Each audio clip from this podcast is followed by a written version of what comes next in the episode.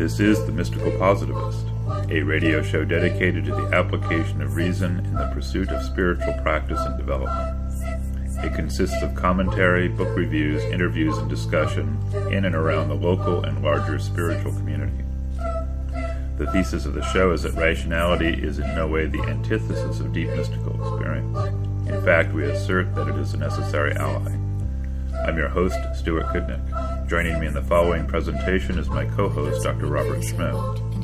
Rob is the director of Taya Meditation Center and founder with myself and Jim Wilson of Many Rivers Books and Tea in Sebastopol, California. This week on the show, we feature a pre recorded conversation with Trevor Stewart, practitioner and writer in the Fourth Way tradition. Trevor has experience in both Zen Buddhist monastic and Gurdjieff work buy a farm and try to fix it up traditions a longtime Beelzebub's Tales practitioner, he leads private online study groups. He presents regularly at the annual International All and Everything Conference, has written for Parabola magazine, and is a returning guest on the Mystical Positivist podcast. In daily life, he runs a design and build firm in Portland, Oregon.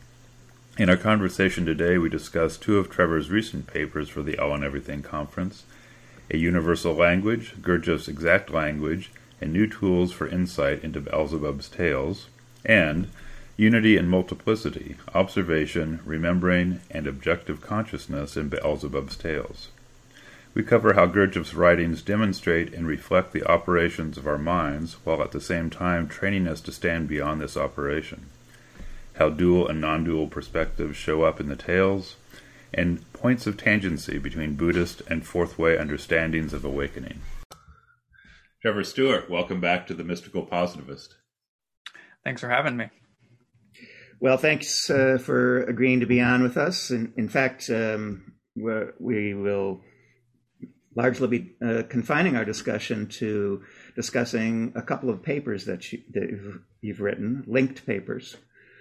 Um, but before that, um, I want to invite you to update um, listeners who would have last heard you on the show like a year and a half ago, perhaps, or maybe two years. I'm not exactly sure. Anything else? Anything you want to uh, let us know about what's been going on in your small W, capital W work life, etc. But then um, also, I want to invite you to sort of set the context for um, how it is that you came to write these two, I, would call them quite ambitious papers, and um, and then we can proceed from there to the topic matter. Okay. Well, let's see. I think the last time we talked would have been pre-COVID. Well, that's, that right? that's for sure.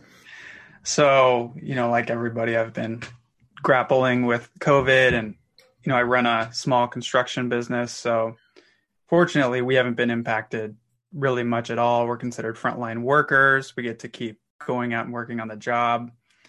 Um, we have plenty of work, and in fact, way too much work. So um, my business has just kept developing, you know, and um, if I if I wasn't careful, it would expand quite a lot too. So I've been really fortunate. Um, you know, I live in Portland, and there's a lot of restaurants in Portland, and kind of a big service industry. So you really see the effects of COVID in Portland. Mm-hmm. Um, you know, but there's this housing crisis as well. I'm sure that's the same down where you're at. Oh yeah, um, yeah. You're a little bit more rurally located now. Yeah, we're we're north of San Francisco, but, uh, but this, this, whole area only 50 miles north, so it's yeah. the Greater Bay Area. Yeah, so we're trying to slowly move in the direction of of we're focusing on ADUs which is a particular housing type, which basically is an part of the infill project in Portland. Mm. So hmm. we're part of sort of building these small accessory dwelling units on properties, and uh that's something that hopefully will will help with the housing crisis. Um, yeah, so work has been going. I've got a I've had a, a kid since then. He's 16 months old. Um, we we've just moved houses in the middle of a really crazy housing market. So I'm painting the whole interior right now. So I'm just, you know, got a lot of, uh, you know, a lot going on at the same time. Um, and somehow, and, some, uh-huh. and, somehow you find time to write write these uh, intriguing papers. So that's yeah, interesting. I'm I'm an early riser. We'll put it that way. I don't I don't sleep a lot. So yeah, uh, the papers the papers for me just to shift into that have written at least one paper, maybe two papers since we've spoken last, and those are I think fairly condensed material. I don't know how it looks from your end, but it's fairly easy for me because I've had that material uh, for many years now, and I just haven't put it onto paper in any kind of articulated form. Mm-hmm. So I've had that material for probably at least eight years. Had to put it into a written form. Yeah.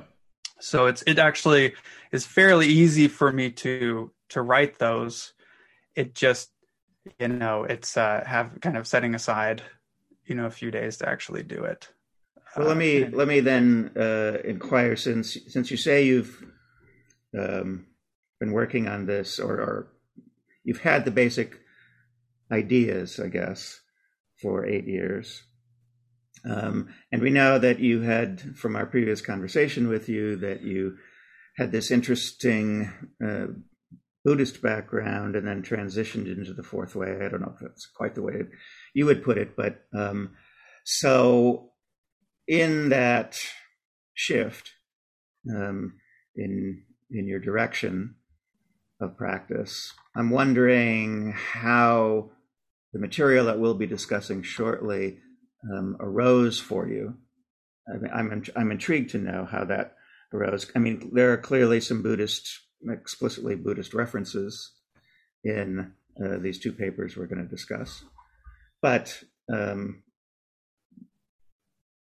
but it isn't necessarily an obvious transition how that how that would have arisen for you, and I'm wondering if there's anything you could say about that. About how the transition from the Buddhist influence to the fourth way influence, or how that manifested in these papers. How it manifested in the papers, yeah. Yeah. yeah. Yeah, I think it's just that I was running. Um, you know, I trained in a monastery for a couple of years, which is, in monastic terms, is is nothing. You know, that's the the acolyte phase. But uh, as I might have talked about on the last podcast, it uh, shocked me to my core. Yeah. You know, there were some pretty uh, ground shaking changes at that time, and it took me quite a long time to actually uh, stabilize from that. So I actually am kind of a, a Buddhist refugee in the sense that I couldn't quite make it through the Buddhist training. I was extremely young. You know, I was like 18, 19 when I started, but I needed some life experience. But it, you know, hit me when I was pretty young. So it was a very formative experience in that sense. Um, and so my I had an ongoing interest in the fourth way at the same time. So I had kind of all of this stewing in me, and I couldn't help but interpret a lot of what I was reading in fourth way texts in light of what I was seeing seeing in a monastic training uh, setting. Yeah, and so they kind of, uh, uh, you know, they gelled in, in a somewhat unique way. And mm-hmm. uh, as far as the the Buddhist context, I saw that awakening was a, a real thing that as we talked about, I think, on the last yeah. podcast. But I could see a lot of it being expressed really beautifully and dimensionalized in certain ways in the fourth way context that I wasn't seeing in the Buddhist context. But I always had this felt experience from the Buddhist uh, training um, as a backdrop for how I was understanding fourth way material. So you can see me kind of consciously and semi-consciously and unconsciously introducing that sort of bleeding through yeah. in the mm-hmm. way that I interpret the fourth way material and I think that's probably what's unique about the interpretation. Yeah, I I mean I I recall from our last conversation that there was uh, because you had this very strong foundational lived experience of something different than the ordinary state of mind that you also observe that in the in many practitioners in the fourth way who don't uh, have that you know sort of injection you know who are working within the tradition often have don't have as sort of you might have at the core a actual belief that uh, that kind of state is possible. That there's a there's a kind of a subtle pra- practical even. Yeah i mean that yeah but there's a subtle there's a subtle sort of internalization. I've certainly seen this with some not not all by any means uh, practitioners that that the goal is so far out there that it's not really attainable. And that only someone a, a giant like gurdjieff who represents something right. beyond human is a representative of that right. whereas yeah. you come at it at a different from a different place, which is that there's something that's accessible and that that and Gurdjieff's practices, his writing, the movements, his way of working with people is intended to open that up for people. Yeah, yeah. I mean, I I I see it as Gurdjieff was just so advanced, it almost just couldn't couldn't translate. He had a difficult time translating that um, into you know, the, the, at the time it was difficult as well. Uh, we've had 70 years of East-West intermixing now. Uh, so well, we, argu- arguably more, yeah. or more, you know, more than that, hundred years. The, par- the Parliament uh, of Religions was 1890, I think, something like that. Okay, right. But now, in just in popular consciousness over the last 60 years, let's say, sure. it's been just so available in a way that, I mean, there's no way people could have taken that in when Gurdjieff was coming to the West. Mm-hmm. So anyway, yeah, I think I think that can be a difficulty in the fourth way. But again, my experience was, um, you know, at least as a really young person, sort of uh, at an age where, you know, I sort of entered monastic training in a distraught, despairing state, you know, mm-hmm. as a youngster and so I, you know, the experiences that I had there, um, were happening to somebody who wasn't was a neurotic person, wasn't a special person yeah. at all. So it really shifted, and then also the people that were much more um, had been in that practice lineage, you know, forty years, fifty years, and some of the other teachers who came through, um, who had a, a lot of depth of experience were also I saw that they were very ordinary people. So when I looked at fourth way material, we're talking about higher centers and um, things that sound very far away. Um, I knew that those are not very far away.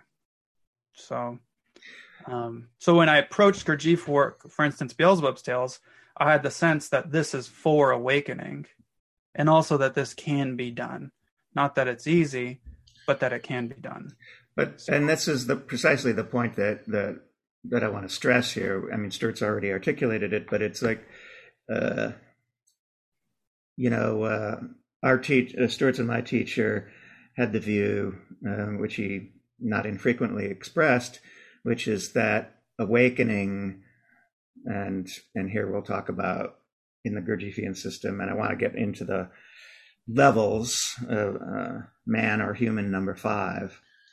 Uh, his view was that was that this is something that you do like a college degree, and then you and then you have a career after that of integration of integration and mm. and uh, and expression and, and and expression. Thank you. That's a nice way to put it.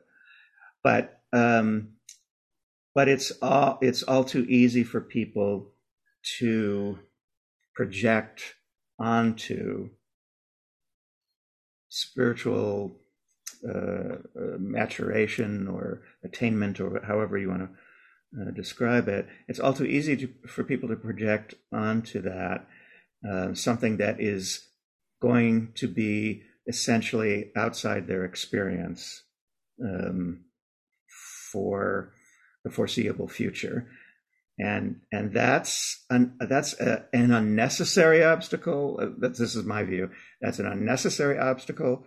It's an understandable obstacle for for a variety of reasons. Um, it strikes me that when you just describe yourself um, at 18 or 19 as uh, distraught um, and despairing, I think you said mm-hmm. that um, that that that the strength of that need created something, an opening to look at something beyond the ordinary projections about what's possible. And that's an interesting ingredient in your in your makeup, which influences these papers that we're going to discuss shortly, the ideas we're going to discuss shortly. Does that make sense? Yeah, I mean, it came from a core emotional need. Yeah. You know, so. It, it's funny that uh, we're uh, talking about that moment for you because we just ran across a description that a Buddhist friend pointed us to about um, in Buddhism, there's the uh, the twelve chains of uh, causation that uh, basically uh, start from uh, uh, I think delusion and end up with suffering. But there's it turns out in a few of the Pali Canon suttas, there's a twelve chains of liberation not talked about as much, but the most interesting well, transition step, it's is not 12 chains, but yeah, it's 12, 12 steps. It's 12 steps, but it's a it's a, a causal chain that leads to liberation. And hmm. the first link in that chain is that suffering gives rise to faith. And hmm. so suffering is the cause for faith. And then from there, faith gives rise to more what would be traditionally called enlightened states that hmm. and and given the you know the fourth way focus on conscious suffering that's that that kind of sat with me uh, in that uh, I've been sort of reflecting on how does how does my suffering give rise to faith and I don't know that I have so much an answer as I just find it's a, a useful question to hold because uh, it shines a mirror on conscious suffering, unconscious suffering, and how sometimes when we're in the darkest places that that can be the place in which light sort of opens up for us and gives us a sense of direction and purpose yeah it's it's you know faith i think a lot of times we um faith is sometimes associated with belief mm-hmm. yeah. blind belief and that's a kind of something that hopefully we can tease out in the larger culture because from the atheistic side it's it's you know it's clear how uh just belief in religions has caused so much so and the suggestibility has caused so much harm to so many people. But at the same time faith as a religious impulse is extremely important for a human being. And we're facing the question i think nietzsche you know facing a situation as a culture now that i think was probably predicted pretty accurately by philosophers like nietzsche where we're now needing to discover how we're we going to bring religious impulses into an essentially secular culture. Um, and Buddhism is kind of the primary, I think, in the mindfulness movement seems to be the the primary thing that's bringing some of those impulses into the culture. But faith is certainly one of those things that's, you know, it's it's not what is faith if it's not a belief in something. That's right. Uh, well, and the Buddhists also, uh, or many strains of Buddhism, have the pairing of great faith and great doubt, and that those two held together create the fertile ground for for a productive exploration um, uh, that is something other than um, unwarranted belief. Right. Yeah, it's fascinating. Yeah, yeah, I mean, I think I think when I look at this uh, and I use a fourth way model, uh, the idea or the unifying element here is that in our secular culture, the participation of the feeling center, uh, as distinguished from reactive emotions, but the participation of the feeling center in our uh, mentation in our common experience is tuned way, way, way down. So consequently, for secularists, faith and belief are indistinguishable because faith is largely about a feeling center um, experience uh, and relationship, and belief is more about a structural, formal relationship. And so, with great faith and great doubt, uh, an atheist typically has great doubt, but no faith. And the challenge is how do you awaken that uh, that engagement of the feeling center in such a way that it balances out how we actually relate to the world around us. Yeah, in general, I, I, I tend to associate belief with the mind and faith with the heart. Yeah, much more so. Yeah, and, that, and that's that's how I uh, tend to uh, think of it. I mean, there's other ways you can uh, uh resolve it too, but it's but that that one tends to accord with my intuition that you know faith is really a if I have faith, it's more like a magnetism or a uh, orientation, and it doesn't have specific formal content. It's more like a direction. Yeah. And, now, I'm just wondering, did we stray away from where you wanted me to go, Rob, with the Wait, well, I, re- I, recapitulating, I, uh, you kind of moving into an overarching story of the papers in light of my previous Buddhist. Well, of course, you you anticipate my next uh, uh, question. so, um, so, so the answer is yes, but there, but there's no no issue with straying. Yeah, because it, it was an interesting topic to explore uh, inherently. Um, but um, but let's get back to this question of, of you've you've described how your under how, your your uh, youthful context and experiences created a, a, a need for you that um, that you experienced powerfully and acted upon.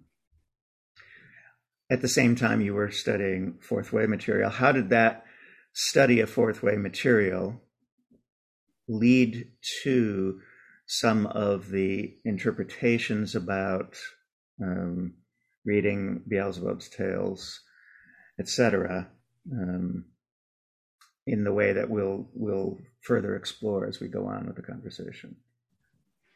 Yeah, so I think there was an intense motivation to, at all costs, so to speak, awaken. Um, which I'm not sure is something I really achieved. But in terms of Beelzebub's tales, there was a transit because I was interested in fourth way as the as the path to doing that. Um, the the impetus I I was given and the earnestness in a Buddhist con- uh, context transitioned into a fourth way context. Okay. And I perceived Gurdjieff's writings, Gurdjieff's movements, the sittings or inner work that's given as something that could actually lead me in that direction. Okay. And so I had a very intense, uh, I was intensely motivated to actualize Gurdjieff's practices. And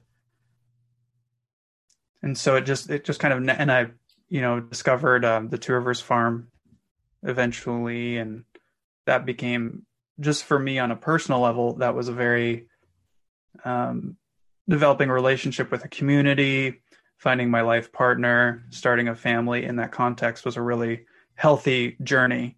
Mm. Um, on a subjective kind of human on the level of just my personal development. Mm-hmm. But then with the fourth way material, my experience in Buddhism sort of transferred into, you know, I sort of saw this material as having everything I would need to to actualize what I had witnessed in the Buddhist context. And so that's kind of how I always viewed it. And then as I worked with that material, just the the papers are a reflection of some of the insights that you know came out of that process. Well, that's really interesting because uh, um, what I'm I've wanted to understand the ingredients um, that led you to write these papers, and and what I just heard you say is is that you created the intention to use uh, fourth way work and materials to achieve an end that you had seen actualized to a greater or lesser extent in the in the folks that you studied with um, during your Buddhist phase. And that's that that that that intention, it strikes me, is is very important because I don't think it's necessarily the same for everyone who comes to any spiritual tradition. Um, to actually have the sense that yes, by applying myself, by engaging honestly with myself through the lens of whatever spiritual tradition um, you choose to work with, that I, that something can actually happen that will change the quality of my ex- life experience. But you had that intention, as you've just described, uh, to do that, and and that's um, I, I suspect it's more powerful than you realize, or maybe not. But having that having that specific ingredient is very um, um, it's key. It seems to me, uh, and I'm, I'm, I'm I'd be I invite your response to whether you see it similarly. Yeah, I think it's uh I mean having that aspiration. You know, I mean if if there's not I think there's even I actually don't know all of the Buddhist kind of lists that are, you know, if you if you get into the Theravadan tradition, they're they're all kind of trained in those lists, whereas in the Zen they emphasize that much less so. But I think there's the seven factors of enlightenment. And the 30, there's 32 marks of enlightenment. Right. Yeah, the, the, long list, ears, the, the big nose. Yeah. right. but the seven factors of enlightenment, I think, are, are pretty interesting. And I think one of them is something like aspiration or determination or mm-hmm. uh, great energy or something yes. along those lines that and that's we find that in the Gurdjieff work too, you know, where Gurdjieff is saying, you know, this requires basically an all encompassing drive. Yeah and then and then terms like magnetic center come up as ways of trying to point to the presence of something that draws one forward. Yeah. So, you are we, do you? I think uh, it's time to yes. delve into the papers. Yeah. So let, let me let me start by trying to frame some of the materials. So, the papers are about ways of reading uh, Gurdjieff's masterwork all and everything Beelzebub's Tales to his grandson, which some people have described as a thousand page koan.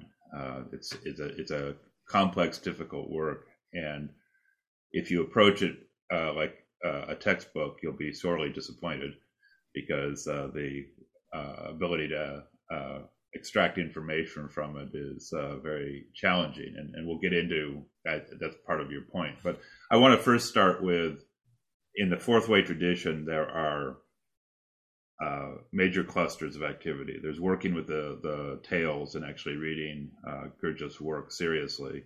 There's the movements, which is a category of sacred dance and music that uh, challenge one's holding of attention in a body and mind um, in relationship to executing very complicated group dance activities.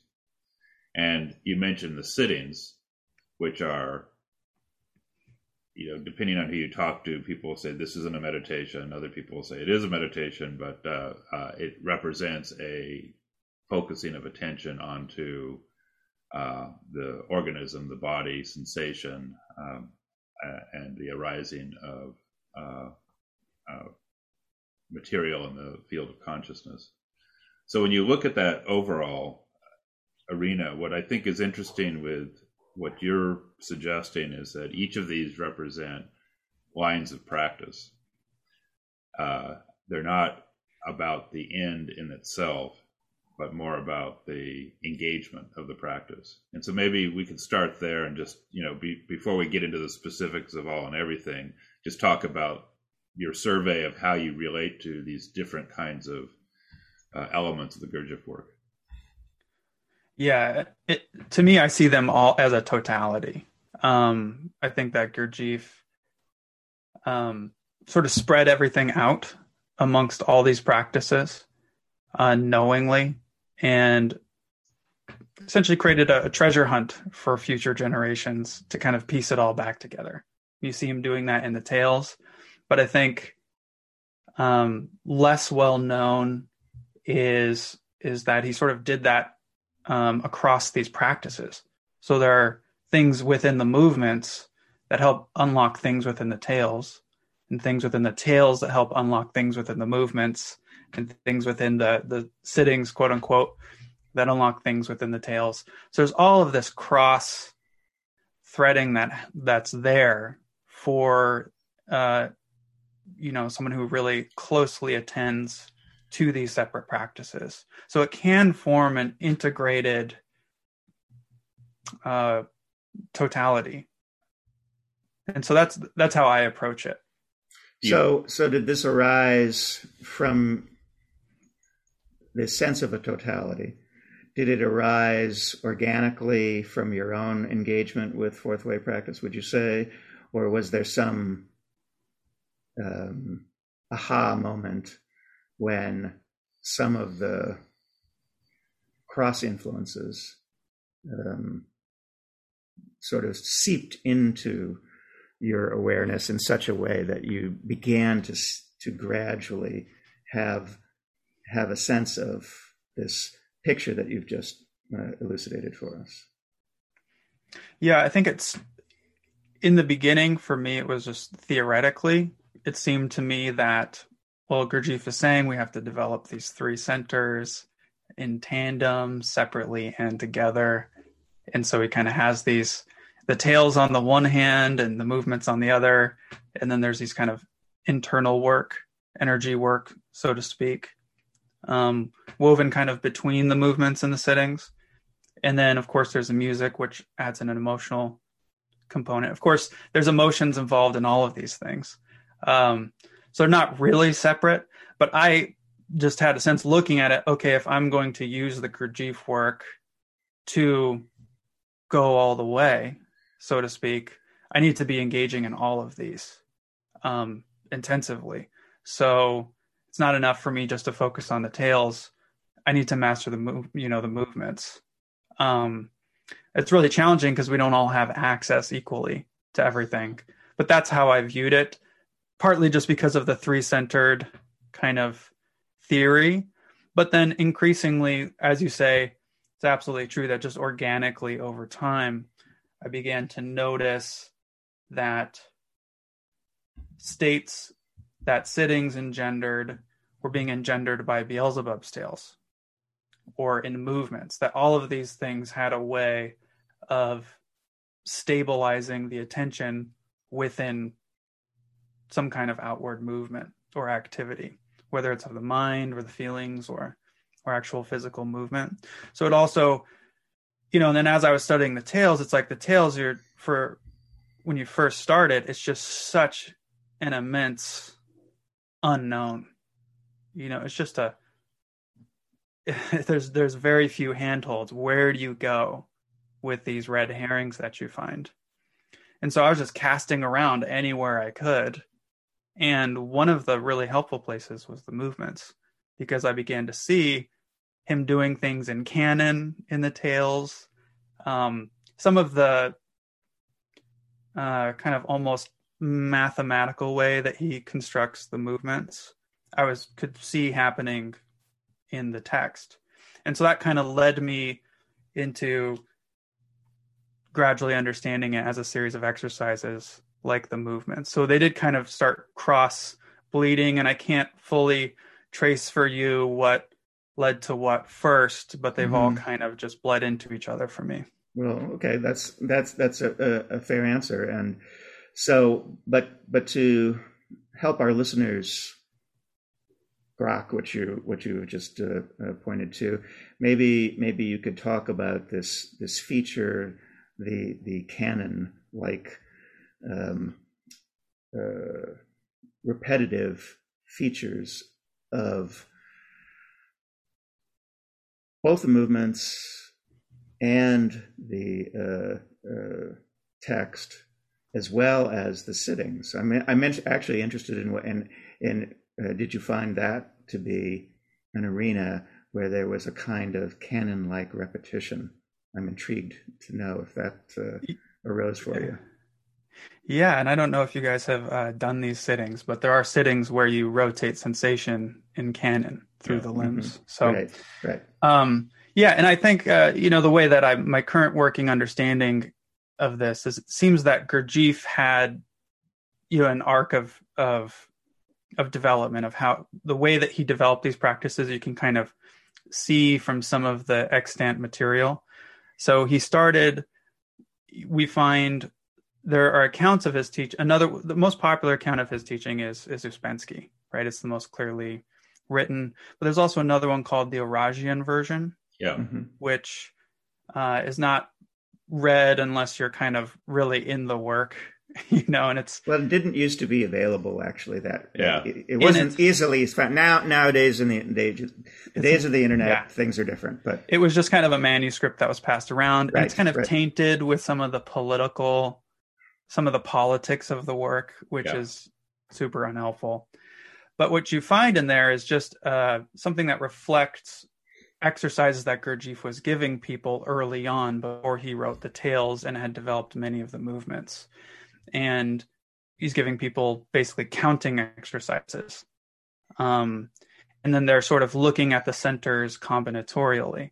So you're starting with your mental center and you're you're looking at different aspects of it and then you're look you're observing your behavior and you're observing those first you're observing your trying to observe your say your tone of voice but then also your facial expression but then try to be aware of them together but then try to bring in gesture. So you're kind of cobbling together more and more awareness in this combinatorial kind of way in the in the Oragean version but that's sort of mixed with these counter counting exercises. So my the way the way that I understand that is it stands to reason that you know Gurdjieff noticed that when we try to pay attention to something, our mind wanders. But mm-hmm. one way of checking that is to um, associate a counting exercise with the area of experience that you're trying to attend to. So in the case of a sitting, you know, we we run attention through the body and sense the limbs, but the mind immediately tends to wander. And you find yourself 20 minutes later, like, you know, doing whatever. Um, so if you, so if you, uh, you know, who knows what you're going to be thinking about in 20 minutes, but basically, if you, at the end of four counts, instead of just going right arm, right leg, left leg, left arm, let's say, put placing sensation in each limb, at the end of that, you have to skip over one limb and start with your right leg, oh, then yeah. left leg, then left leg, leg, then right arm. Well, now you've introduced something that's a kind of alarm clock or check to make sure that awareness is still present in that activity. And so I sort of see the movements and Beelzebub's tales as a really extended um, application of of uh, number, the use of number to create attention exercises that require continuous attention to different areas of experience. And I think there's an interesting way to. Did you want to say something about that, Rob? Well, I'm. I mean, I'm. I really like this insight. The question I have is: Is this original to you, or did you pick up other? I mean, uh, we could we could bring in the enneagram here or something, but but I'm wondering if this basic insight about repetition and then variation in repetition. Um, if if this arose for you personally, organically, in this in this context, excuse me, of your, you know, you're you're you're you clearly have the capacity to be an intense guy, right?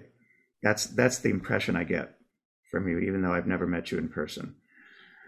And and that capacity for intensely working and directing your attention, um, and then seeing this insight about a feature of Gurdjieff's work that you're arguing, and I think you have good reason to argue, is common to these three lines that you've just been describing, three lines of practice.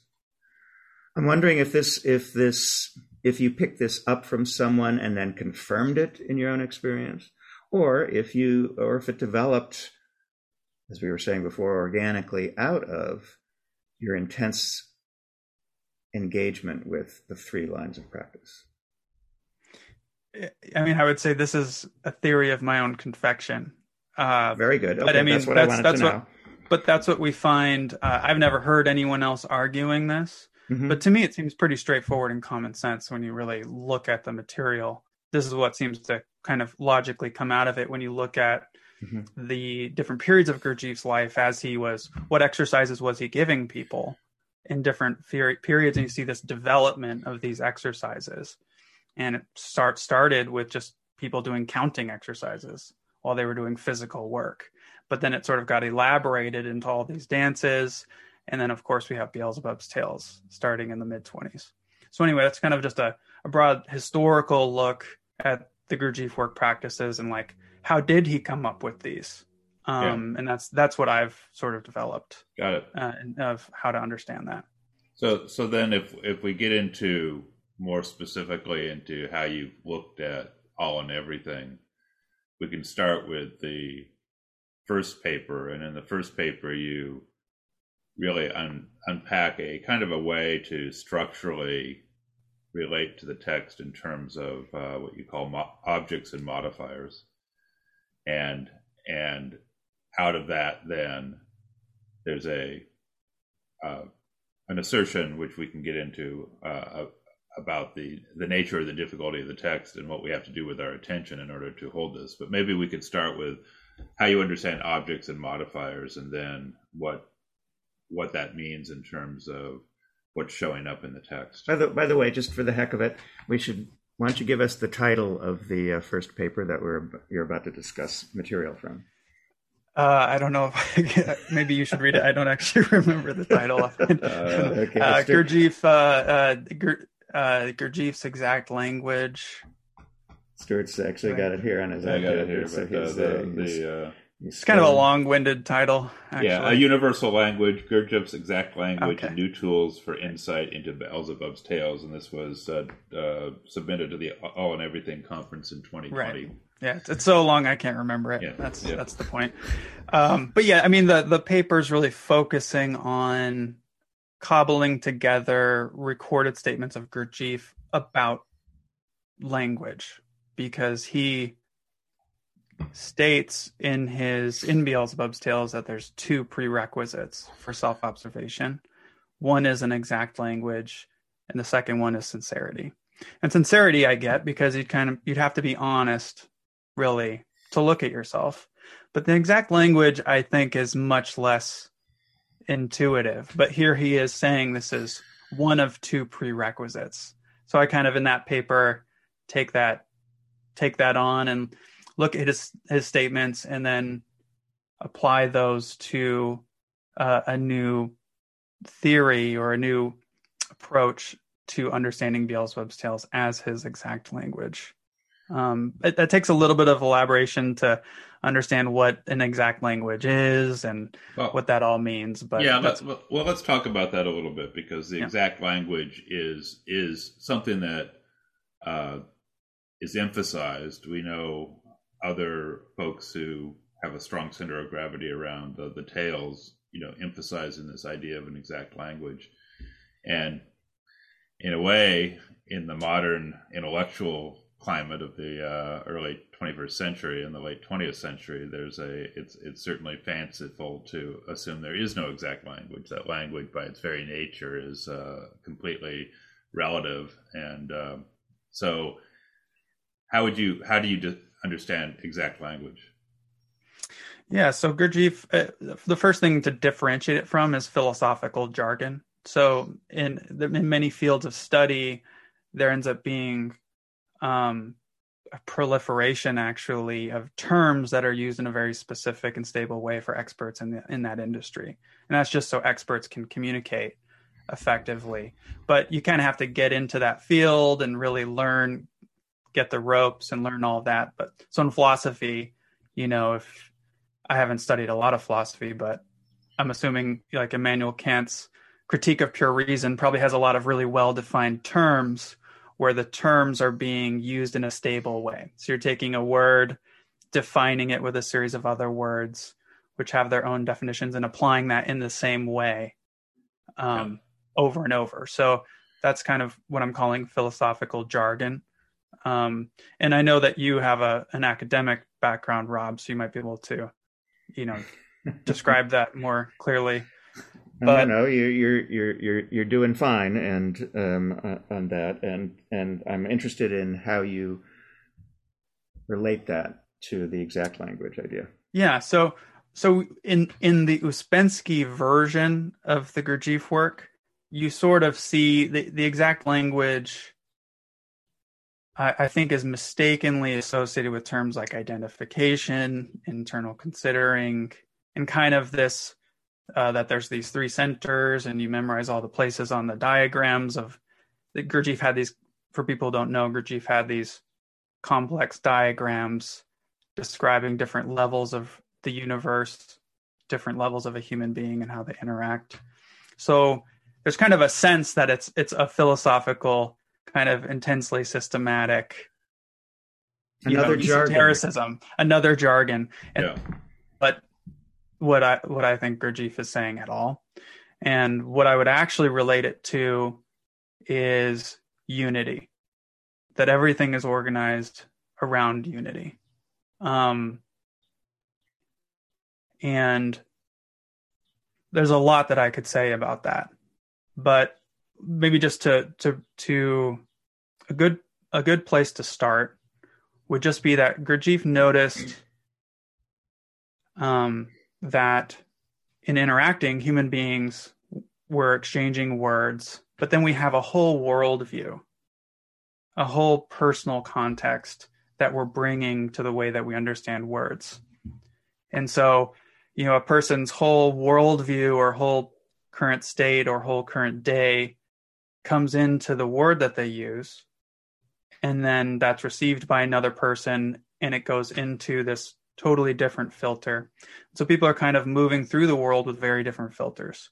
There's a lot of different systems now that have articulated that as well. But Gurdjieff back in the early 1900s was, you know, noticing that people weren't understanding each other accurately or, you know, seeking to understand in what context another person meant something that they were saying. So it's not to say that there's a way of understanding the exact language not too precisely, which is kind of a, contradiction, but just him saying that this seeking to actually understand the total, you know, the whole of another person, to take that into account and to take the whole of oneself into account when perceiving the language that's being exchanged in any given context.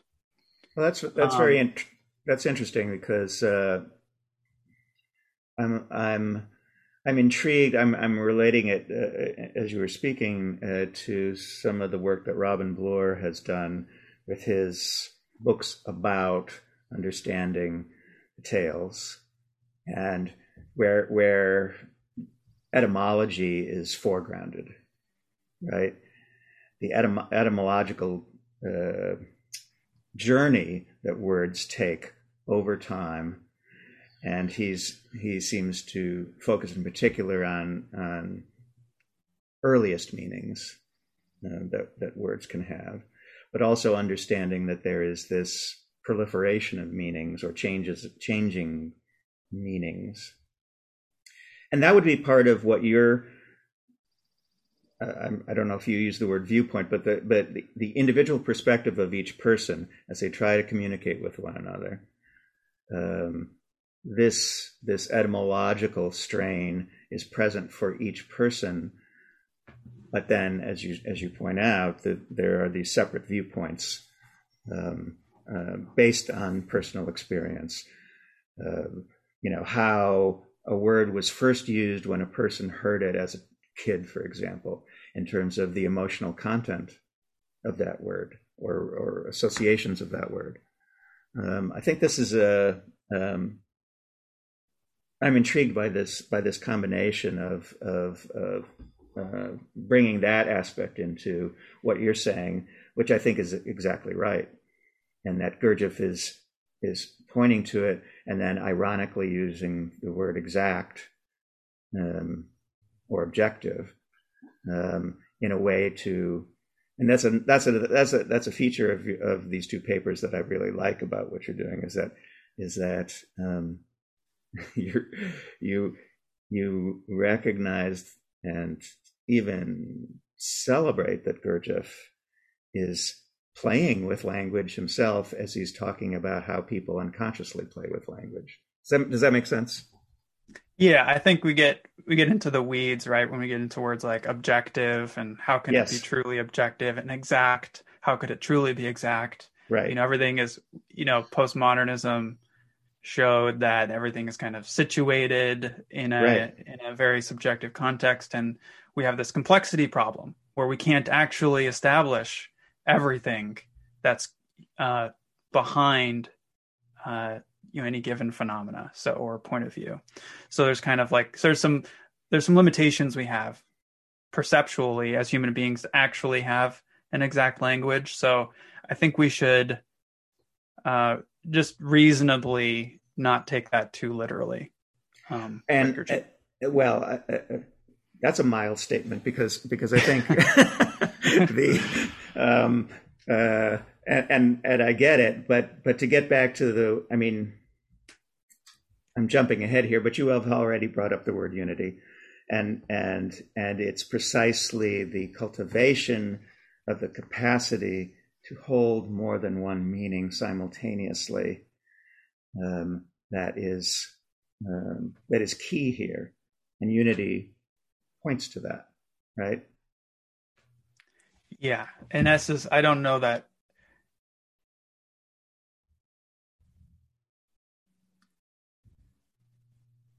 Right. This so unity is there's a way in which Gurdjieff is using um, using ideas as ob- as mental objects to create a state of unity, essentially. so that right. unity is is always a part of everything that's being expressed. Is always manifesting through everything that's expressed. And it's the expression of unity through everything that is the most exact.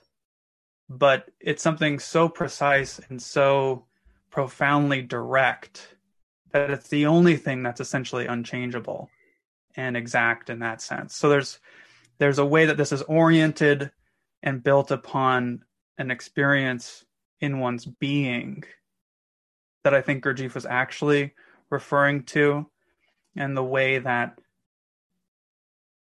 ideas and perceptions arise as we move away from a state of unity into multiplicity.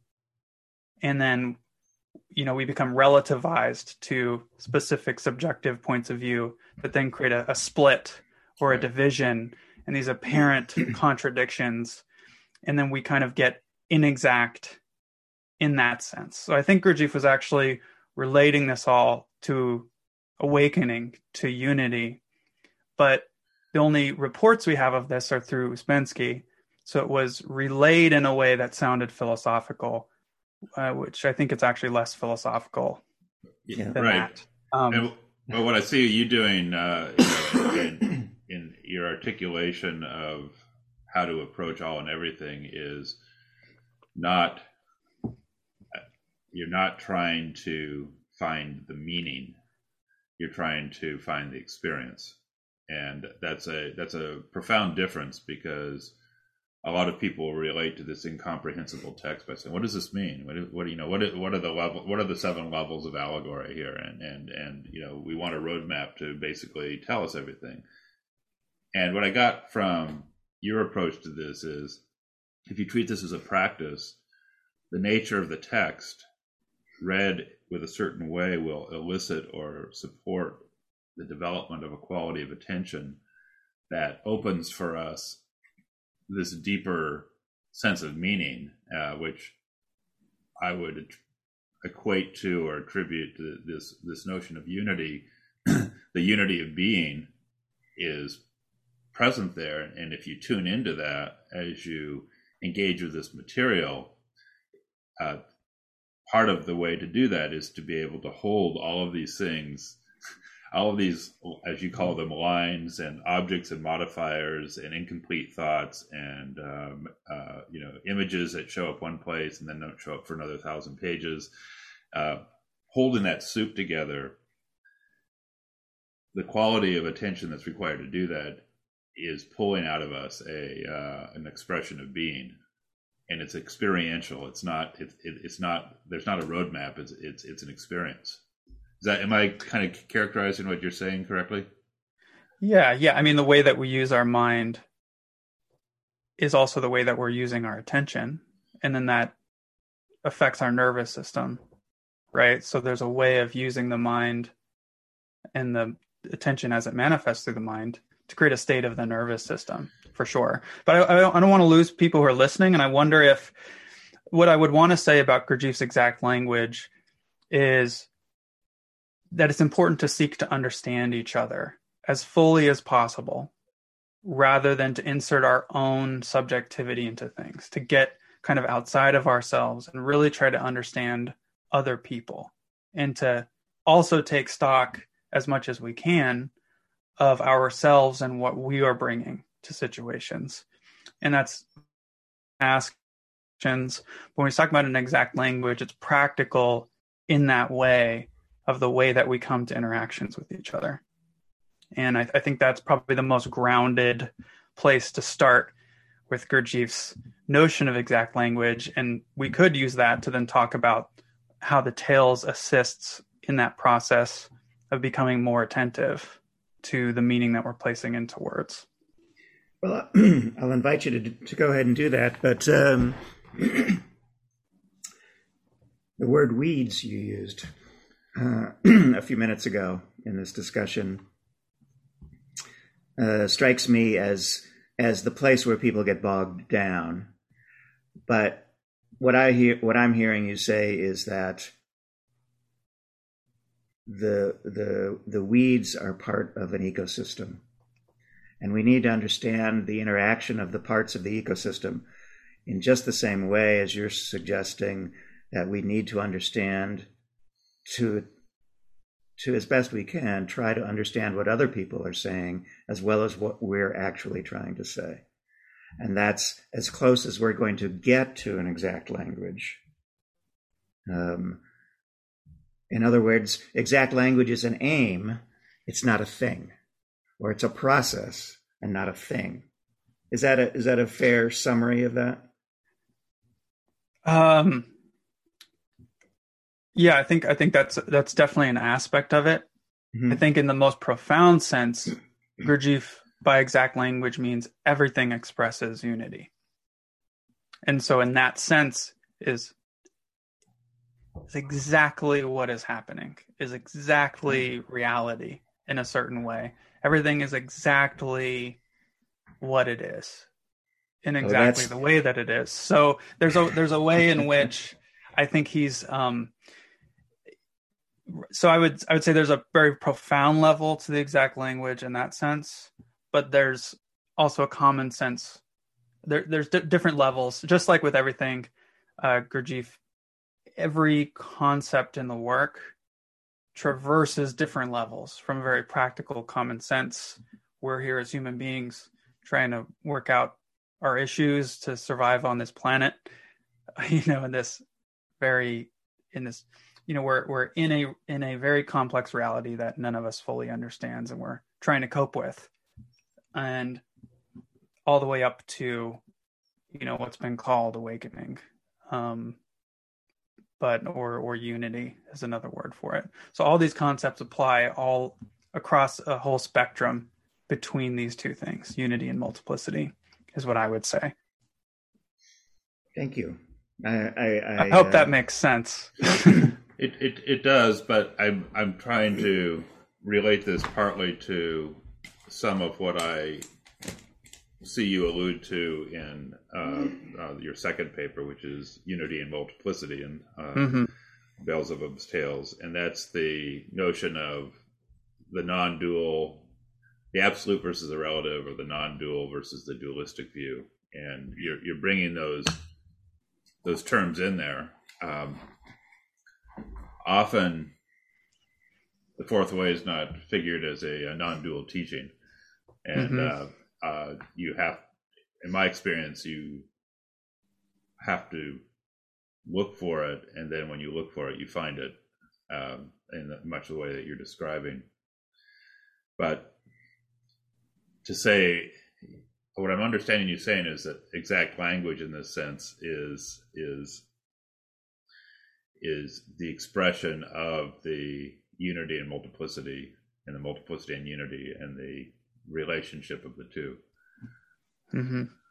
Yeah, yeah. Every, everything is everything is expressed through all of these different um, modes. Well, it's, um, uh, go ahead. Yeah, but uh, the so part of what I'm saying in the exact language paper is just that when we look at the Beelzebub's Tales, we have a very complex allegory. And so there's the immediate sense of, well, how would I know that any given interpretation of that allegory was correct? And so there's a, a pretty quickly despair sets in and a loss of interest um, because it just seems like, you know, the mind is a pattern finding machine. And how do you, you know, what does it mean to to interpret any of the allegories? And what does that actually do for somebody? And so what i'm sort of pointing to there is establishing the notion that there are exact meanings in beelzebub's tales but that they're moving. They're inside of a, a larger conceptual space that the author establishes but in which these different metaphors are like objects being moved around that have to be continuously attended to from different perspectives. And that's a way of, just like the cannon and the limbs of a sitting, it's a check to make sure mentally the person's still reviewing the situation with all of those perspectives in mind. And so it's it's a very ingenious work. It's very complex. So there's a number of you have to see a few dozen examples of that. That's kind of the idea of an exact language I use to sort of establish this idea that the metaphors or the symbols are objects, which then have to be attended to actively as they move.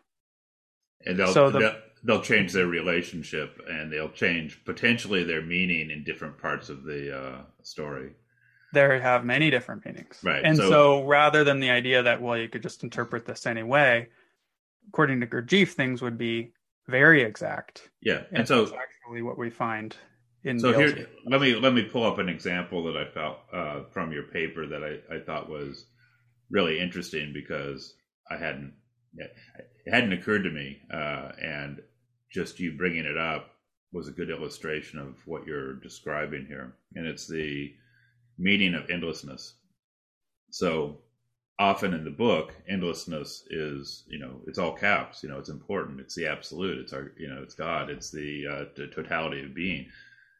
And my lazy approach to the work is every time I see endlessness, I'm likely to um, uh, stop really checking whether endlessness really means endlessness in the way that I thought it meant in this particular context. And so you show examples in the text where endlessness, for the text to actually make quite a lot of sense, endlessness could actually be uh, fixed egoic consciousness because uh, real living consciousness is always changing, whereas fixed egoic consciousness is endless in the sense that it doesn't change. And and so then you suggest that endlessness moves from being uh, a shorthand for the absolute. In another place, it may be shorthand for uh, egoic consciousness, fixed consciousness. And when you say that you have to be aware of these objects moving, part, partly it's the modifiers themselves that give you hints,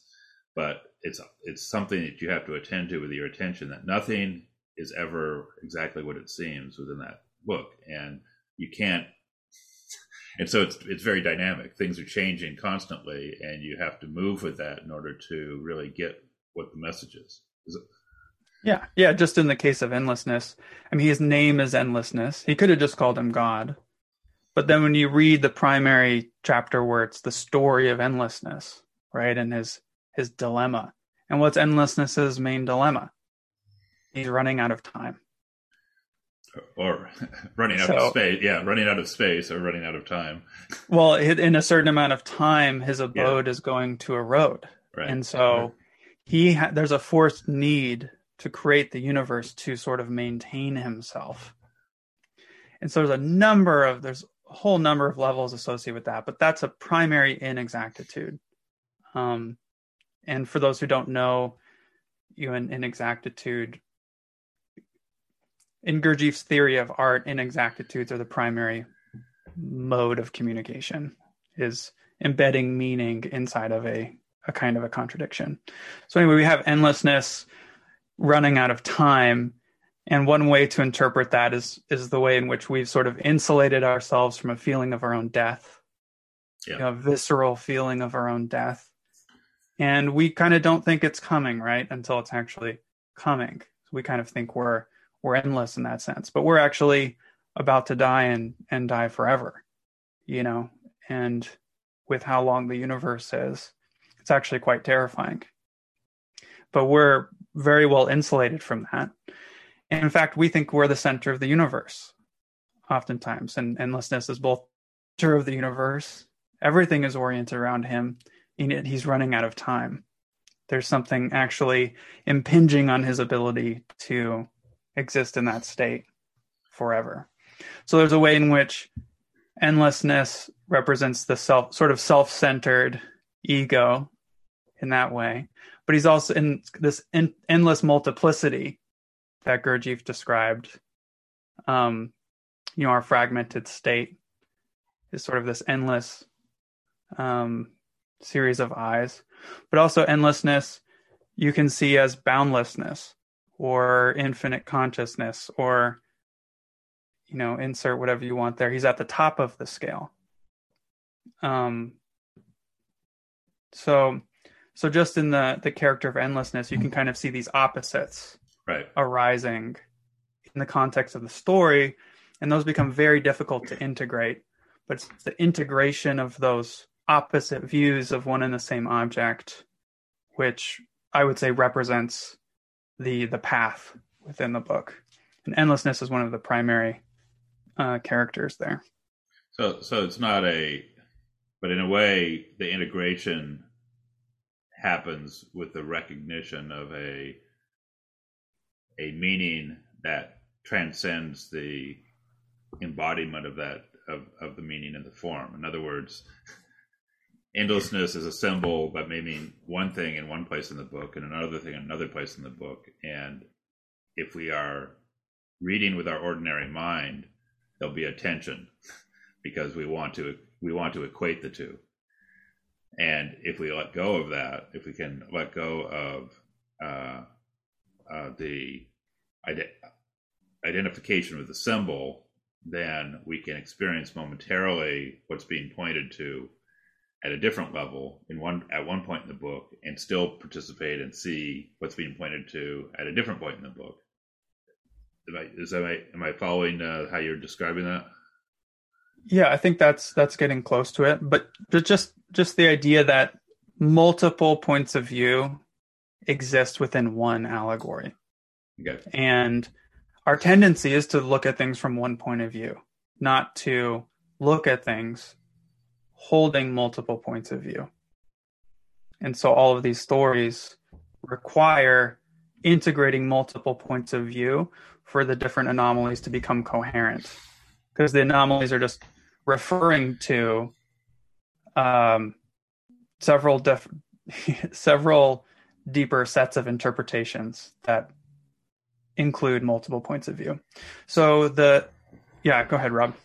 Well, I was just going to uh, uh, ask if you, if your um, your use of so you've got objects and modifiers, as Stuart was pointing to mm-hmm. earlier, and then there's uh, the different interpretations, but the modifiers are helping regulate the foregrounded meaning in any particular snippet of the text. Is, that is that is that correct? Yes, and yes, that's that's exactly the case.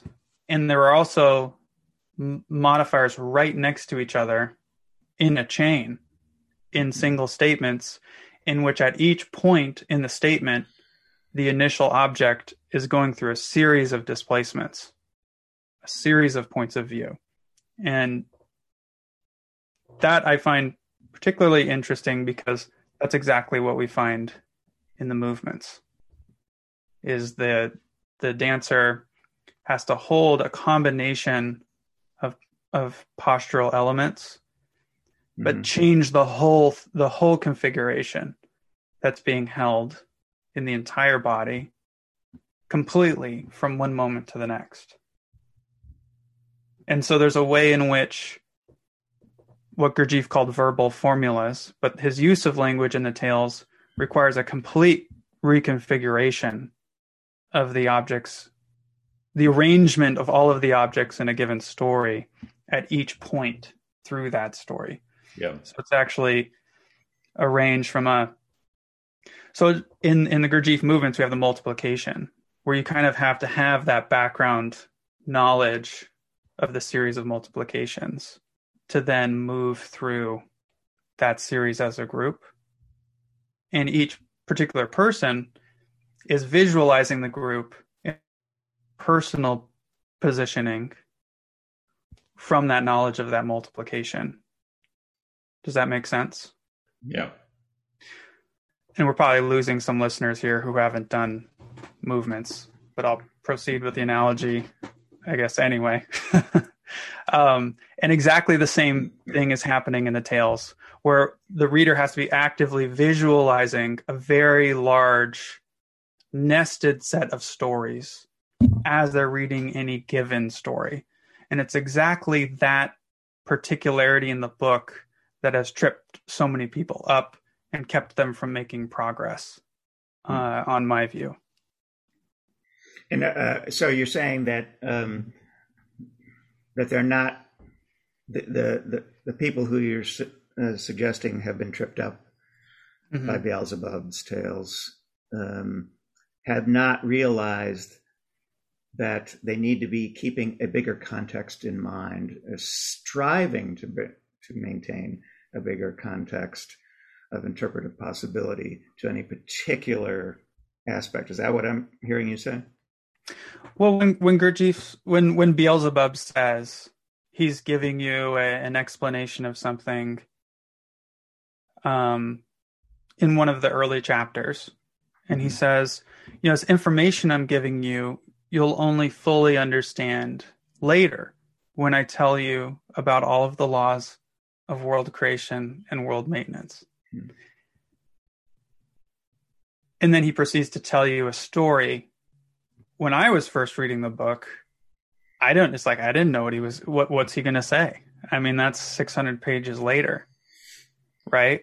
So apparently, I'm going. To, I'm about to be given information which I can't understand until I get this needed context, which I'm not going to get for 600 pages.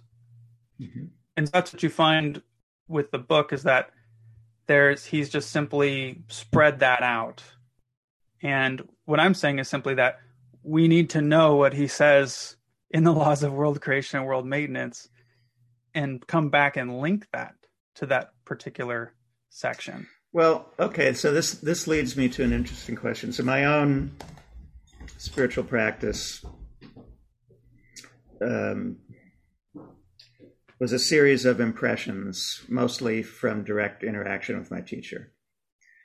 And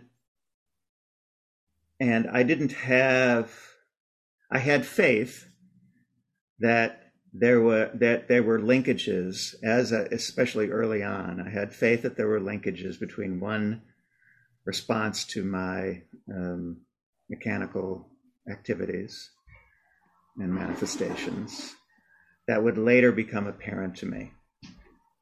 So um, so isn't what, what you're just saying is that not an occasion for the cultivation of faith? That in fact there will be a context that's provided that if i hold this as a question because i don't understand it now on page 200 that when i get to page 800 um, there will be something that i can relate so it's cultivation of faith and maintaining the question without letting it go. That combination. Does that does that make sense to you?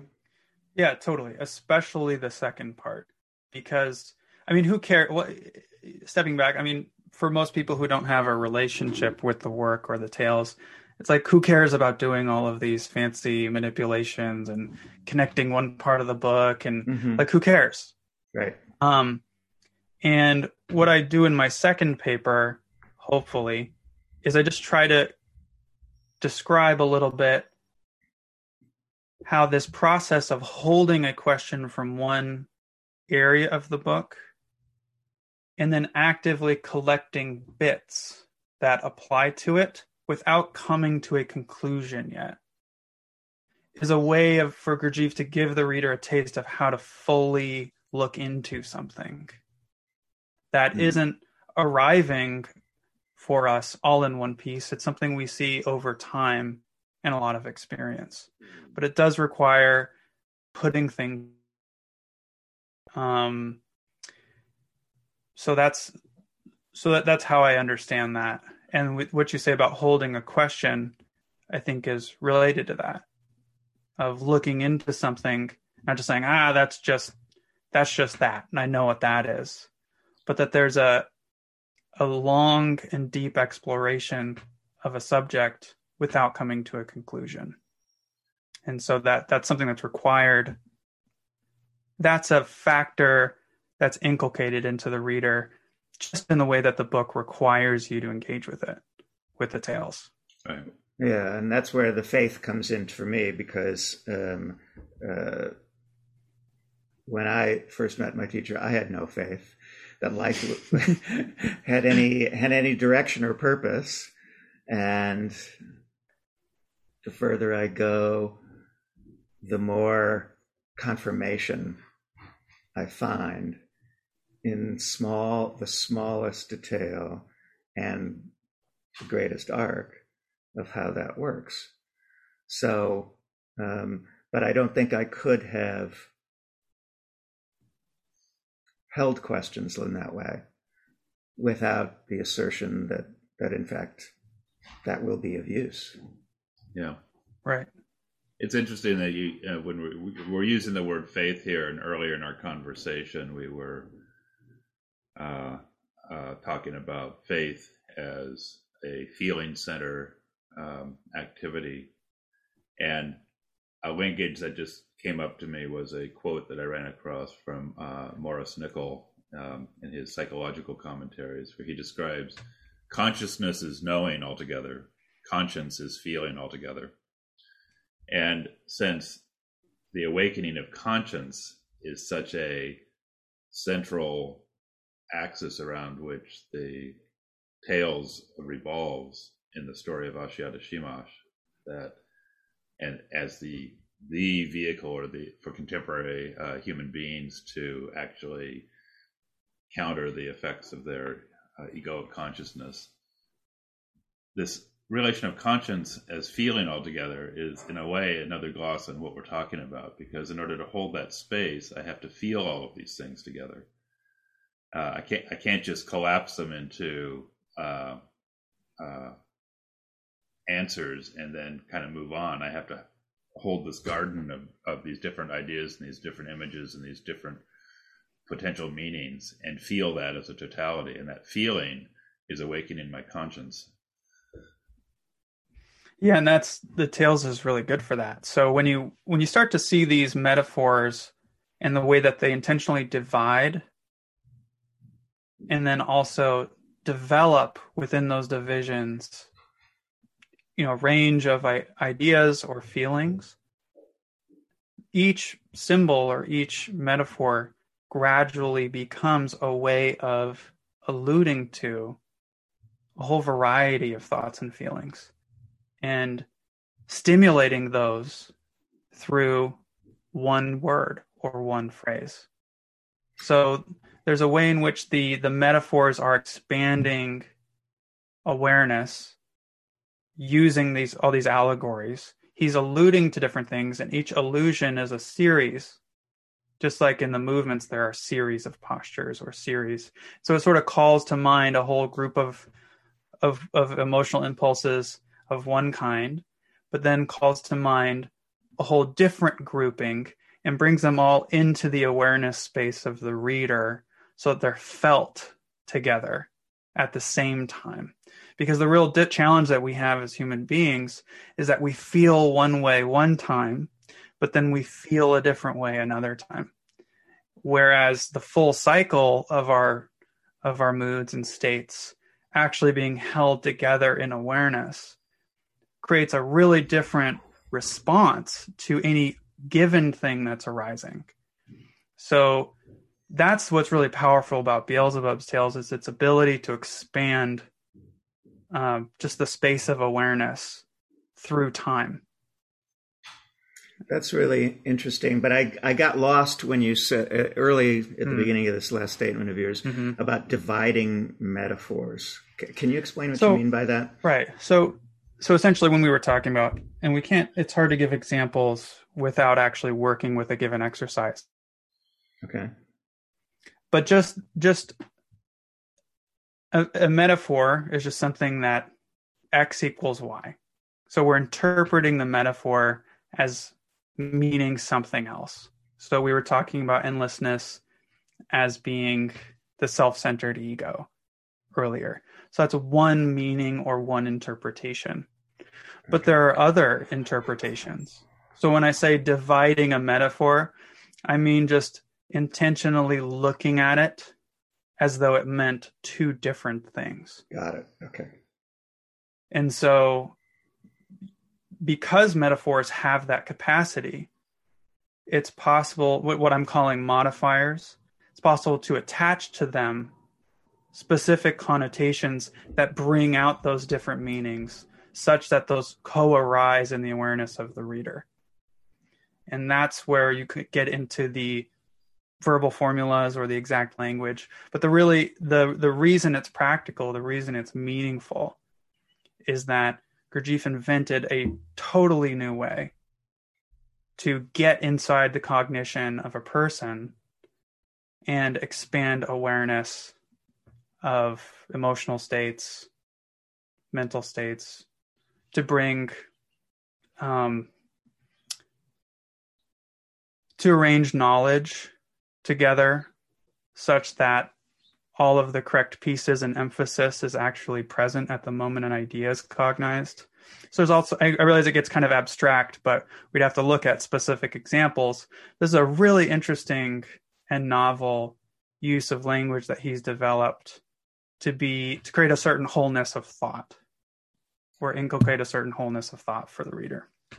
That's that's yesterday. I happened to be listening to a talk by uh, Richard Rohr, who's this Franciscan priest who's um, written a number of interesting books, and he he was he made the statement something along the lines of,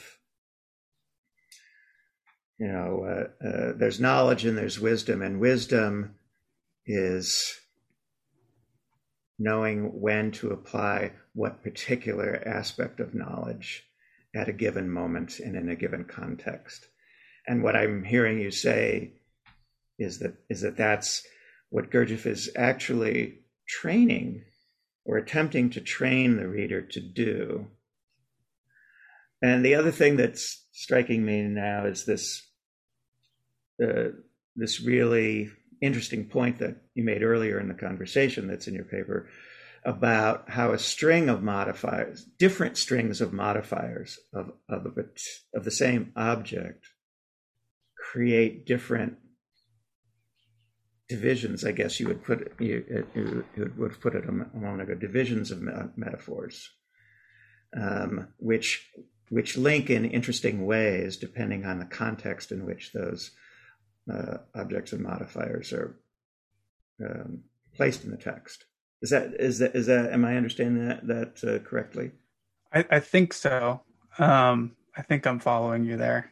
Okay, but uh, I think so. So my what you find is that there are there are stories, there are tales, different places, and one mm-hmm. tale you may have one character who can be viewed from different lenses. Okay. And that same character, those different lenses are established as separate characters in other story arcs. So a given tale can be a really dense compression of a whole series of relationships or um, or um, I guess relationships would be the best way, hmm. uh, that are established in other stories as separate characters, but then are alluded to in such a way that they all come together and are cognized at, or held together at the same time in the mind hmm. of the reader in a given story. Very so, interesting. And so, just to use the simple example that we brought out, that uh, with the change of endlessness, you also describe uh, various permutations of how uh, endlessness could refer to Gurdjieff himself. It could refer to Beelzebub. It could refer to, uh, I think uh, you said, uh, Hassein, Beelzebub's grandson. Uh, and there's different ways in which this can show up. And we and is it? Do you find that it's it's simply holding a space for the possibility? Um, or do you find that you actually have a structural intuition of these changes more specifically at different places in the book so that what you're really looking at is the topology of what he's describing as opposed to the uh, points with which he's describing it yeah i mean i think it's a little bit of both right you have to just be open to i, I think that one shouldn't be concerned about being too correct you know you want to have fun with it Right. You want it to be an intuitive process. Hold, hold on, hold on, right there. You want to have fun with it, really? You, you In a fourth way? Fun. You want to have. man, it is. sorry, sorry, I couldn't resist. there, there are many jokes on the reader in the tales that you don't get for quite a while. Many, okay. many jokes, but yeah, I mean, you want to have fun with it, and I think the the the best common sense rule for approaching it is just if you find better information for thinking about something from a different perspective, be open to it. You know, it's totally fine to to just play with it. But when you think about it's not just about thinking things from different perspectives. It's also about each perspective has an emotional quality. Yeah. Connected to it. But then even more importantly, any given area of the text that you're listening to there's a whole series of objects that are held in awareness as that text as the text is unfolding so it really the experience the experience of it i'm arguing should really be much more like movements mm-hmm. well let me let me more propose, like let, let me propose another um, way to think about this uh, the overall point that you're making which is which is, um, you know, I, am I'm, I'm thinking of you, you described uh, this uh, text as being nested, uh, uh, nested stories, and and that's true, of course, and yet it's not just. There was a there was a movie um, decades ago called the Saragossa Manuscript, based on what I understand to be an actual manuscript from the Middle Ages. I could be wrong about that. But it was a, a, nested series of stories, and it was mesmer. I found it mesmerizing, um, and and and there's a mes- there's a way in which Beelzebub's Tales is mesmerizing on many on many levels in the ways that you've just uh, pointed to. But the metaphor that's come up, that's come up for me is that it's not just a, one set of nested Russian dolls, which is like stories nested within each other. But it would be like like a whole uh, dozens, hundreds, thousands of nested dolls, um, unnesting themselves next to one another, different characters relating to each other in, in, in different ways and I'm and I'm just uh, and I don't think before I read these papers of yours that I ever had a sense of. I mean, I had a sense of. I've had a sense of, on occasion reading tales of this unknowable complexity, but actually, um, this point you just made a moment ago about playing with it is such a different perspective that um, opens up things to people that they would otherwise not um, have access to. And that sense of play, you can do have serious play, but that sense of not being frozen to find the exact meaning, because there's more than one meaning going on, is really is really crucial here. And so I, am um, uh, if nothing else, these papers have, have helped me to, to appreciate that. Um, um, as with anything else, play is crucial to unlocking our tendency to remain frozen in place mentally and emotionally. And so what you're what I hear you saying in this conversation as well as in the papers is precisely that um, uh, what Gurdjieff's inviting the reader to do is to unlock from whatever set of ideas and emotions, and that adding emotions in is very important here. Um, that they're used to that they're used to manifesting, just as we have habits of gesture, habits of expression, etc. Um, he's playing with habits of expression in this book. So I'm I'm I'm I uh, I really uh, am appreciating what you're bringing forward here. It's very important to bring that aspect of having fun. That was one of our uh, Stuart's and my teachers uh, that that was the thing he would most often say to people: "Have fun." That was uh, you know his yeah. little um, what's what's the word? Uh, um, well, it was an aphorism that, that he was sense of humor. Oh, yeah, right. Yeah. That's right. S- sense yeah. of humor. S E N S A H U M O R. Yeah. By by the way, many many of the interpretational shifts, the really yeah. large ones, require a sense of humor in the uh-huh. Okay. Fair enough, and I, that yeah. I've seen that a little bit myself. I I, yeah. I cannot claim to have read them with as great a, uh, um, as great a sense of attention as you have brought to this, because otherwise, um, because you're you're bringing out stuff that that I've seen at moments, but not as um, as comprehensively as you offer uh, a vision of in these papers.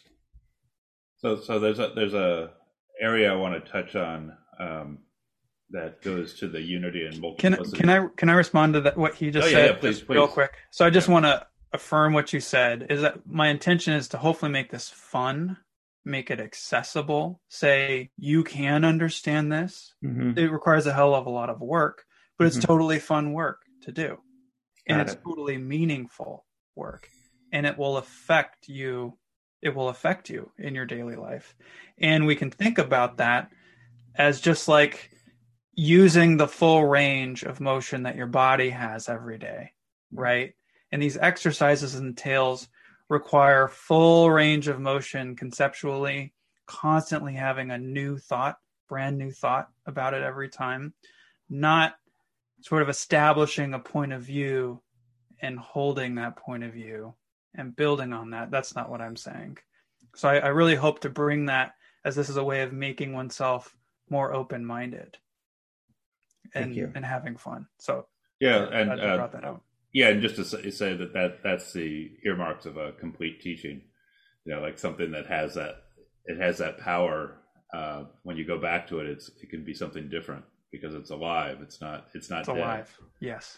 So, so one of the points I wanted to get to that jumped out at me. I can't remember if it was in the unity and multiplicity, but you draw you're you're talking about awakening and you're looking at you know the Buddhist intuitions of what that means and the uh, fourth way intuitions, and you mentioned Gurdjieff's uh, comment about uh, uh man's nothingness, and uh, and bring the uh, analogy of the Buddhist notion of dependent origination and the idea that we don't have, there's no separate enduring self. That self is a process. It just it, it arises and passes and is completely a function of causes and conditions.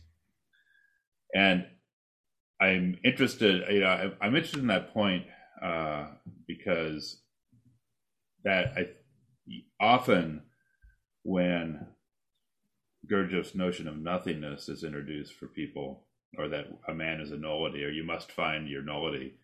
Um, it can be taken with an emotional tone that uh, you know I'm I'm a piece of crap.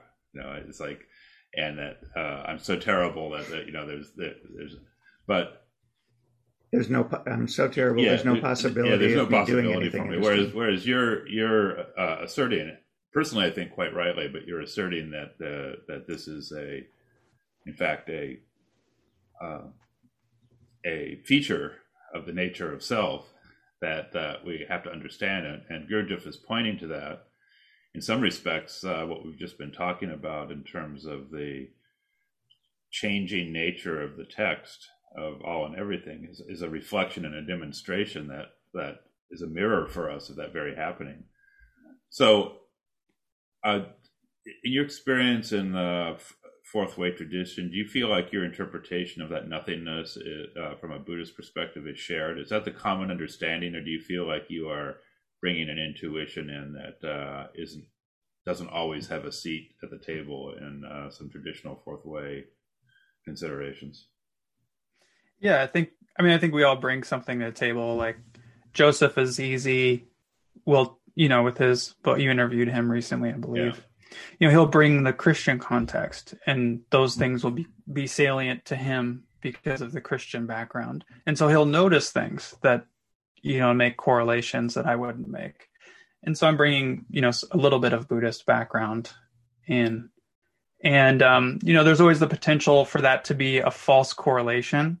Mm-hmm. um, but i think in this case it isn't. And on that point there's you know what you find in the Eastern traditions, which are explicit about awakening, you kind of have to infer it through esoteric Christianity more so, but they're really explicit about awakening in the Eastern religions. But in Hinduism or some of these other ones, they they talk about the supreme self or Atman as a way of describing the experience of becoming one with the universe, or there's all kinds of experiences that right. can happen. Um, whereas in Buddhism, they talk about it as no self. And so self can really apply to the supreme self or the the little self. And so this is kind of becoming become a term that I think has been conflated a little bit. And I, I actually don't I would personally subscribe to the view that Gurdjieff is not saying that we're developing a permanent psychological self that will float on after this body dies. And when we're creating real I, you know, he's he he's saying you have to experience your nothingness in preparation for experiencing real I. Yeah. And I think we've somewhat interpreted that psychologically as building a kind of psychological self or a will in that sense when um, I, I do understand it more as there's a certain there's also a certain humility, you know, in looking at one's what is actually occurring and seeing it in the way that it's occurring that precedes experiencing something beyond this the constructed psychological self. So yeah. yeah. So so on that uh theme and he, I'm glad you mentioned Joseph Azize because uh he brings in a Christian intuition to be sure, but he also, in his book and uh, a little bit in our conversation, was also uh, decrying what might be called the uh, Easternization of the uh, uh, of the work through the foundation in what was called the New Work, mm-hmm. and I I wanted to ask you about that because you have experiential uh, depth about Buddhist practice and fourth way practice. You've done sittings in a traditional fourth way sense. You've done Buddhist meditation in a Zen context. Um, how do you see? Do you do you? How do you understand that? Do you see that as a uh, enriching you know, conversation between traditions, or do you see it as there's something that the sittings give us that you don't necessarily find in the uh, uh, importation of, uh, let's say, a, a uh, Zen meditation format, and that that's coming more from a failure to recognize what's really available in the work along the lines of what we've been talking about for the last couple hours. This is a really, really complex topic. Uh, so the the work is a really young tradition. It's a super young tradition. And if you look at Zen, Zen as a tradition now has split into multiple. You have Rinzai Zen, you have Soto Zen. The Zen that I um, had brief experience with was a mixture of Rinzai and Soto. And so at different times at different places, you know, a practice has to take on different qualities. And I think Jeanne de Salzman needed something that she found through partially a Zen influence, which emphasized receptive approach. And I think that's totally, uh, I think she was following her path in doing that. And I think people needed that, uh, that she was working with probably to some extent too. Um, I personally think in similar to the, I personally think we need to be really open minded about what could be needed for any individual person. And I think you can sometimes need that hardcore intensity on the one hand, and sometimes you need that receptivity.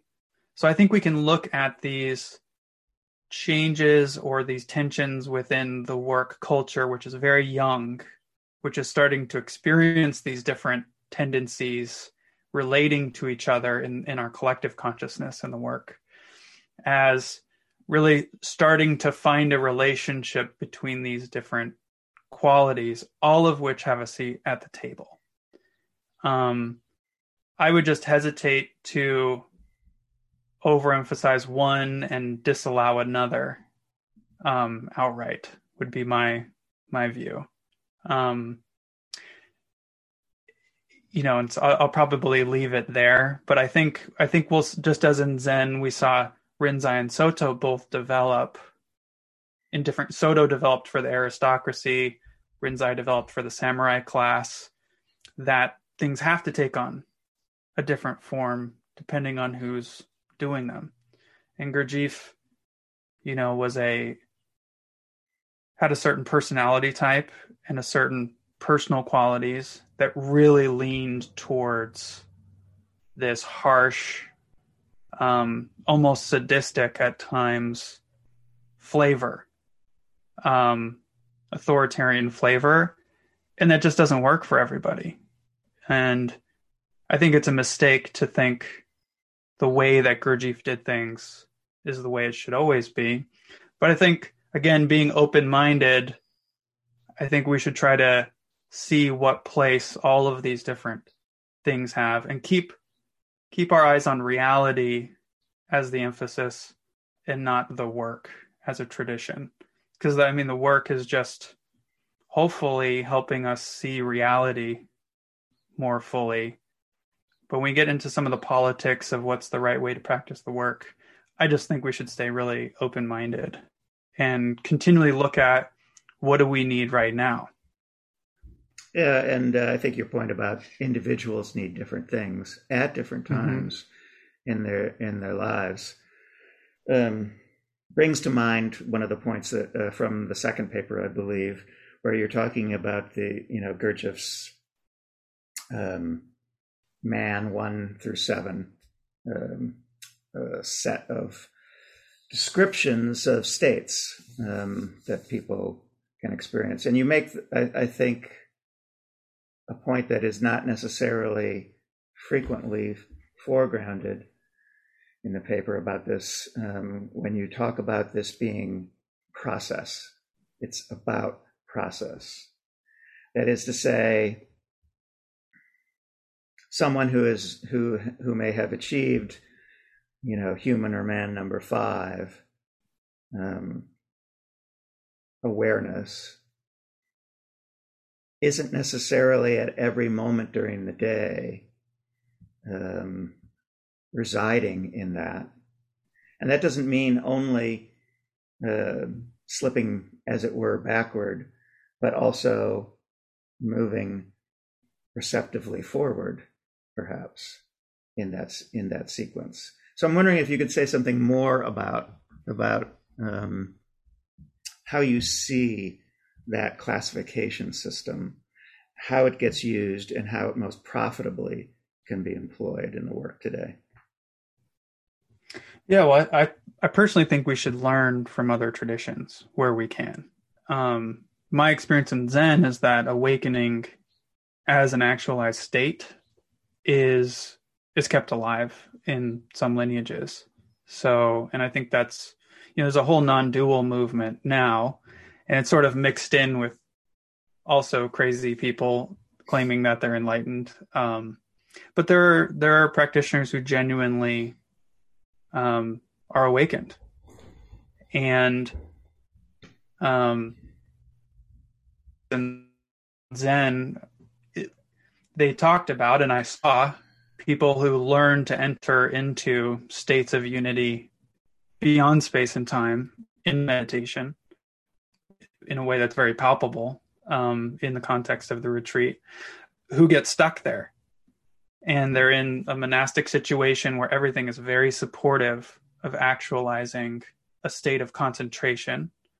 And they develop that for if you're developing that continuously for several years you can develop that where you're in touch with the place where everything's okay.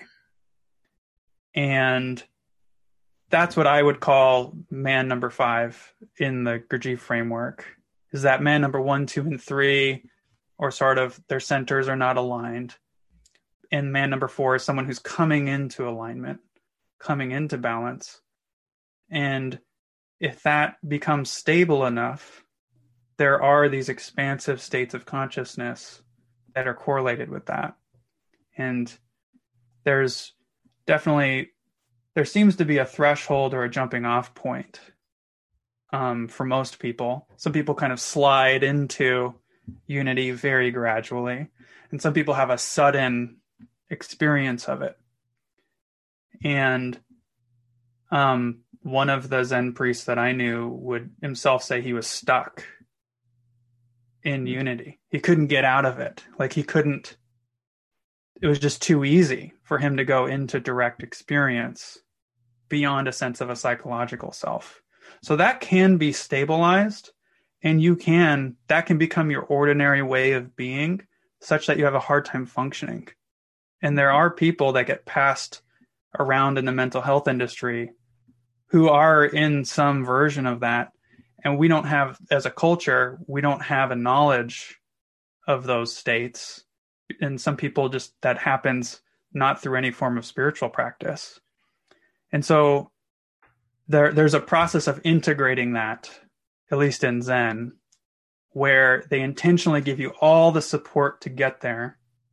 But then they start saying, hey, you need to take up that drum practice again, you know, or you need to go find a relationship now. Or they start bringing in things of how are you going to express that state you can produce on the cushion in some actual activity. And that's what I think of as well, just to outline this for anyone who's listening, Gurdjieff basically said that man number one, two, three become man number four on the way to man number five. And so I correlate man number five with an actual experience of the absolute. Man number six is sort of a transition to man number seven, who someone has integrated all of the faculties that they've opened up from man number five. So I sort of see that arc he's describing as being the same as what in Zen is described as going from the relative to the absolute to the relative again, with all yeah. of that enlightenment kind of coming back as part of you know ordinary mind is enlightened mind. The the, the Oxherding picture, yeah, in other words. yeah, re- returning to the market with helping hands. Right. Yeah, and so I I think that's a really I think that those do. I think that's a real correlation there. Um, that's at least what I suggest in the paper. Mm-hmm. But what I think is particularly fascinating about and useful about the Gurdjieff work that Buddhists would be interested in is that my experience is that there these are practices in which there's an active functioning mind. The mind is not calmed, it's being actively used. The body is not still, it's actively moving. But you produce states of unity and being while being active hmm. in various so this is that as this arises in your experience, it's never separate from your experience. So the integration is sort of uh, built in. Sort it's sort of, of baked into yeah. it. But yeah. the, the the downside is that you can kind of fail to see that, or maybe ever experience that, or fail to work intensively enough with the practices for that to become a significant enough yes. state for you. But I think there's something that the Gurdjieff work is bringing to the table even though we may not be as enlightened as some Buddhists, there's something in our tradition. there's something in our tradition. Speak which for is, yourself, dude. where I, I think that nobody knows about yet, honestly, that yeah. other traditions would benefit from and vice versa. So that's I look at it as a very integrative. I think Gurdjieff synthesized tons of different things, and yeah. we would be crazy not to synthesize the world's traditions and what they have to offer in the way that we're approaching spiritual practice today. Well, this is a perfect. Uh, yeah, uh, so we've run out of time. Unfortunately, we ran out of time. To, uh, there's no place uh, for the absolute. That's what happens with synthesis, right? Yeah, yeah. but but uh, no, it, it, but I appreciate that's a that's a great uh, response to the the question I was posing. Yes, yes. And uh, also a great coda for the conversation we're having about what the conversation between traditions really offers, and you know that's part of why we do this show is that we're trying to be in conversation between sometimes very disparate traditions because for the very reason that you're describing. So I am really looking forward to our next conversation with you to yeah. follow this really interesting, exciting work that you're up to. Um, Mazel Tov. Yeah. May, may it may it blossom. What are we going to talk about next time? come, come. Yeah, well, well yeah. Hold the knows? question. Who Hold knows? the question, friend. Uh, but uh, I, I, will. I just mentioned very briefly in closing that the uh, paper, the Unity and Multiplicity and All and Everything, that's being pre- presented in the the 2021 All and Everything conference. Yeah, in May I'll be presenting. Yeah. Okay, great. Paper a virtual okay. conference. But, so, uh, um, conference. so yeah. if people want to uh, access that, um, they should contact you. Is that is, would that be? Correct? Yeah, I don't I don't have a trevorstewart.com or anything like that. So, um, you know, maybe just my email can be linked to. Yeah, we can put that in, and I'll, like I'll put it sure. in a form okay. that doesn't. Uh, uh, I'll let robots uh, misuse it. Right. well, well hey, you. for the the conversation, I enjoyed it. Yeah, thank you, thank you so much for joining us. Yes, it's been fabulous. Really appreciate it. You have been listening to The Mystical Positivist. This is your host, Stuart Goodnick. This week on the show, we featured a pre recorded conversation with Trevor Stewart, practitioner and writer in the Fourth Way tradition. Trevor Stewart has experience in both Zen Buddhist monastic and Gurdjieff work buy a farm and Try to Fix It Up traditions. A longtime Beelzebub's Tales practitioner, he leads private online study groups. He presents regularly at the annual International All and Everything Conference, has written for Parabola Magazine, and is a returning guest on the Mystical Positivist podcast. In daily life, he runs a design and build firm in Portland, Oregon. Next week on the show, we feature a pre recorded conversation with Professor Kate Crosby, author of Esoteric Theravada The Story of the Forgotten Meditation Tradition of Southeast Asia. Theravada Buddhism, often understood as the school that most carefully preserved the practices taught by the Buddha, has undergone tremendous change over time. Prior to Western colonialism in Asia, which brought Western and modernist intellectual concerns, such as the separation of science and religion, to bear on Buddhism, there existed a tradition of embodied, esoteric, and culturally regional Theravada meditation practices. This once dominant traditional meditation system, known as Boran Kammatthana, is related to, yet remarkably distinct from, Vipassana and other Buddhist and secular mindfulness practices that would become the hallmark of Theravada Buddhism in the 20th century. Drawing on a quarter century of research, scholar Kate Crosby offers the first holistic discussion of Boran Kammatthana, illustrating the historical events and cultural processes by which the practice has been marginalized in the modern era. Kate Crosby is professor of Buddhist studies at King's College London. Her work focuses on Sanskrit, Pali, and Pali vernacular literature and on Theravada practice in the pre modern and modern periods. Her other publications include Theravada Buddhism, Continuity, Diversity, Identity, and the Bodhicharyavatara. Join us for that show on Saturday, May 8th at 4 p.m. Pacific Daylight Time. Thank you for joining us once again for The Mystical Positivists. Podcasts of all our shows can be found at www.mysticalpositivist.blogspot.com, as well as commentary and discussion of topics of interest to the show.